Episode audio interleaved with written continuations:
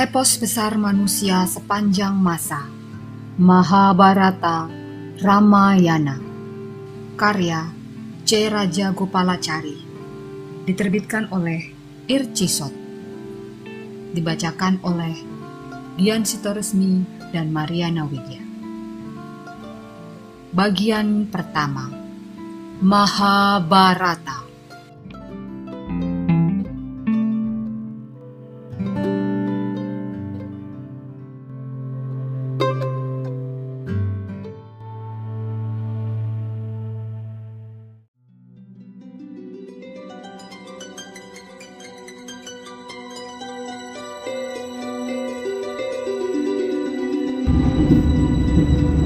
76 Rencana menculik Yudhistira. Segera setelah mengangkat Durna menjadi Mahasenopati Kurawa Duryudana, Karna, dan Dursasana merundingkan sebuah rencana. Kemudian rencana tersebut disampaikan Duryudana kepada Durna. Katanya Guru, kami ingin engkau menangkap Yudhistira hidup-hidup dan menyerahkannya kepada kami. Hanya itu yang kami inginkan. Hanya itu yang kami inginkan darimu dalam perang ini. Mendengar rencana itu, hati Durna sangat senang. Sebenarnya ia tidak ingin membunuh para Pandawa. Meskipun demikian, untuk memenuhi kewajibannya kepada para Kurawa, dengan penuh kesetiaan ia bergabung dengan pasukan Kurawa untuk melawan Pandawa. Ia menyayangi putra-putra Kunti, terutama Yudhistira yang berhati bersih. Maka, ketika mendengar bahwa Duryudana ingin menangkap Yudhistira hidup-hidup, ia merasa sangat lega.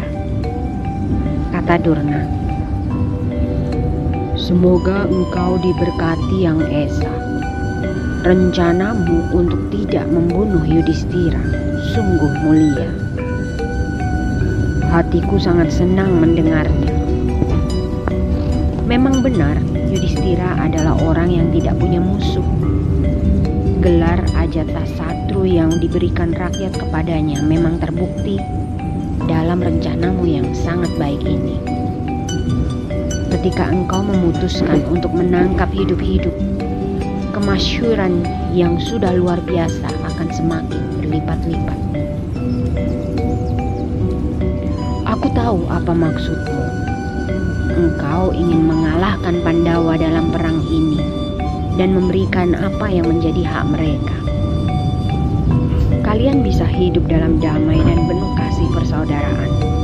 Aku bisa melihat dengan jelas rencanamu untuk menangkap Yudhistira hidup-hidup. Yudhistira memang manusia yang paling beruntung di muka bumi ini. Para dewa menghujankan berkat yang melimpah pada putra Kunti yang berbudi luhur ini. Ia selalu berhasil merebut hati, bahkan musuh sekalipun. Namun demikian niat Duryudana untuk menangkap Yudhistira hidup-hidup sama sekali lain dengan yang dibayangkan Durna. Setelah Durna menyetujui rencana tersebut dan berjanji untuk melakukan yang terbaik untuk menangkap Yudhistira, ia mulai mengungkapkan niat yang sebenarnya. Tidak ada untungnya jika Yudhistira terbunuh, malah amarah para Pandawa akan semakin memuncak. Perang akan berlangsung lebih sengit dan Duryudana tahu itu artinya sama saja dengan kekalahan pihaknya. Bahkan jika perang terus dilanjutkan sampai kedua belah pihak hancur lebur, Krishna masih akan tetap hidup. Ia pasti akan mengangkat Drupadi atau Kunti untuk menduduki tahta kerajaan. Di sisi lain, jika Yudhistira tertangkap hidup-hidup, pikiran Duryudana, perang akan lebih cepat selesai dan kemenangan pasti akan ada di tangan Kurawa. Ia bisa memanfaatkan keluhuran budi dan kesetiaannya pada jalan Dharma. Tampaknya tidak sulit untuk membujuk Yudhistira untuk bermain dadu kembali dan mengirimkan Pandawa ke hutan lagi. Pertempuran yang telah berlangsung selama 10 hari sudah cukup untuk membukakan mata Duryudana bahwa perang hanya akan membawa kehancuran. alih-alih harapan yang diinginkan kedua belah pihak. Setelah mengetahui niat yang sebenarnya, Mahaguru itu sangat kecewa. Dalam hati ia mengutuk Duryudana. Namun demikian apa pun niat yang ada di balik rencana itu, hati Durna cukup senang karena Yudhistira tidak perlu dibunuh. Kabar bahwa Durna berjanji untuk menangkap Yudhistira hidup-hidup segera terdengar di perkemahan Pandawa melalui mata-mata mereka. Para Pandawa sadar bahwa ketika Mahaguru itu menjanjikan sesuatu, keandalannya dalam ilmu perang yang sulit dicari padanannya dan keberaniannya membuat rencana itu perlu ditanggapi secara sangat serius. Maka mereka pun mulai menyusun formasi yang sedemikian rupa untuk memastikan Yudhistira tidak akan terabaikan tanpa pengawalan yang memadai. Pada hari pertama Durna memimpin, Mahaguru Kawakan itu memperlihatkan ketangkasan dan energi yang luar biasa. Ia bergerak ke sana kemari menghancurkan pasukan Kurawa seperti api yang membakar kayu bakar. Pergerakannya yang sangat cepat membuat pasukan Pandawa merasa bahwa Durna menyerang dari mana-mana. Menghujani mereka dengan hujan panah. Bagaikan dewa kematian, ia mengubah medan laga menjadi panggung pembantaian pasukan musuh. Ia berhasil memotong formasi pasukan Pandawa menjadi dua bagian. Hari itu ditandai banyak pertempuran antar para ksatria terkemuka. Sadewa bertempur melawan Sengkuni yang ahli siasat dan tipu muslihat. Ketika kereta mereka hancur, mereka meloncat turun. Bagaikan dua bukit yang tiba-tiba bergerak, mereka saling serang dengan gada dalam pertarungan satu lawan satu. Tempat lain, Bimasena bertarung melawan Wiwim Sati. Kedua kereta kesatria itu hancur berantakan. Salya bertarung melawan kemenakannya Nakula. Hampir sepanjang pertarungan itu, Salya melontarkan serangan yang merepotkan bagi Nakula. Tapi pada akhirnya, kereta Salya terkena hantam dan hancur. Panji-panjinya tersungkur ke tanah dan terpaksa mengakui kekalahannya. Kripa berhadapan dengan Drita Ketu. Kripa berhasil memukul mundur Drita Ketu. Satyaki bertarung sengit dengan Krita Warma dan Wirata bertarung melawan Karna. Abimanyu juga memperlihatkan keberanian yang luar biasa. Ia berhasil memukul mundur Paurawa, Krita Warma, Jayadrata, dan Salya dalam pertarungan satu lawan satu. Kemudian terjadi pertarungan yang sangat seru antara Bimasena melawan Salya. Salya berhasil dikalahkan dan dipaksa mundur. Melihat kekalahan itu, pasukan Kurawa kehilangan semangat tempur.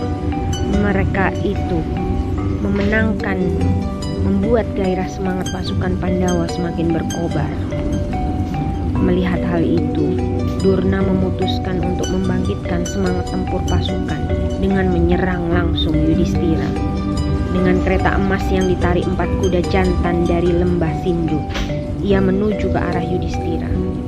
Yudhistira menyambut kedatangan Durna dengan melepaskan anak panah bergerigi yang dihias dengan kitir dari bulu burung Garuda. Tapi Durna tidak gentar dan terus maju dengan kecepatan tinggi. Busur Yudhistira berhasil dipatahkan dan Durna semakin mendekat.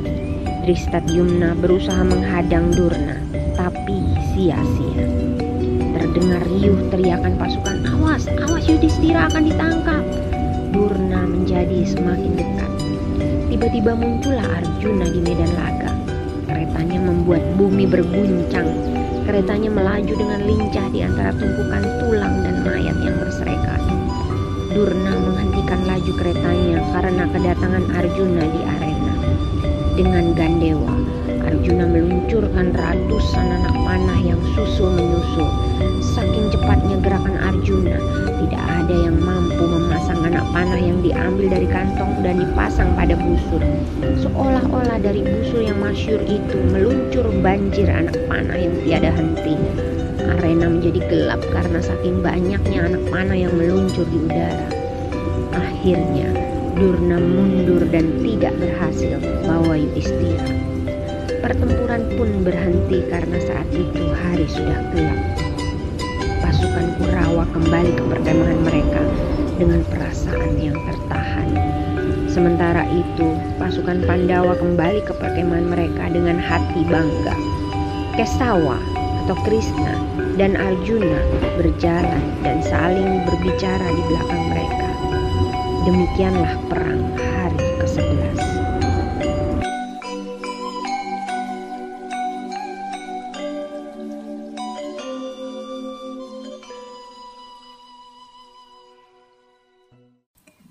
Dengarkan kisah selanjutnya di episode berikutnya.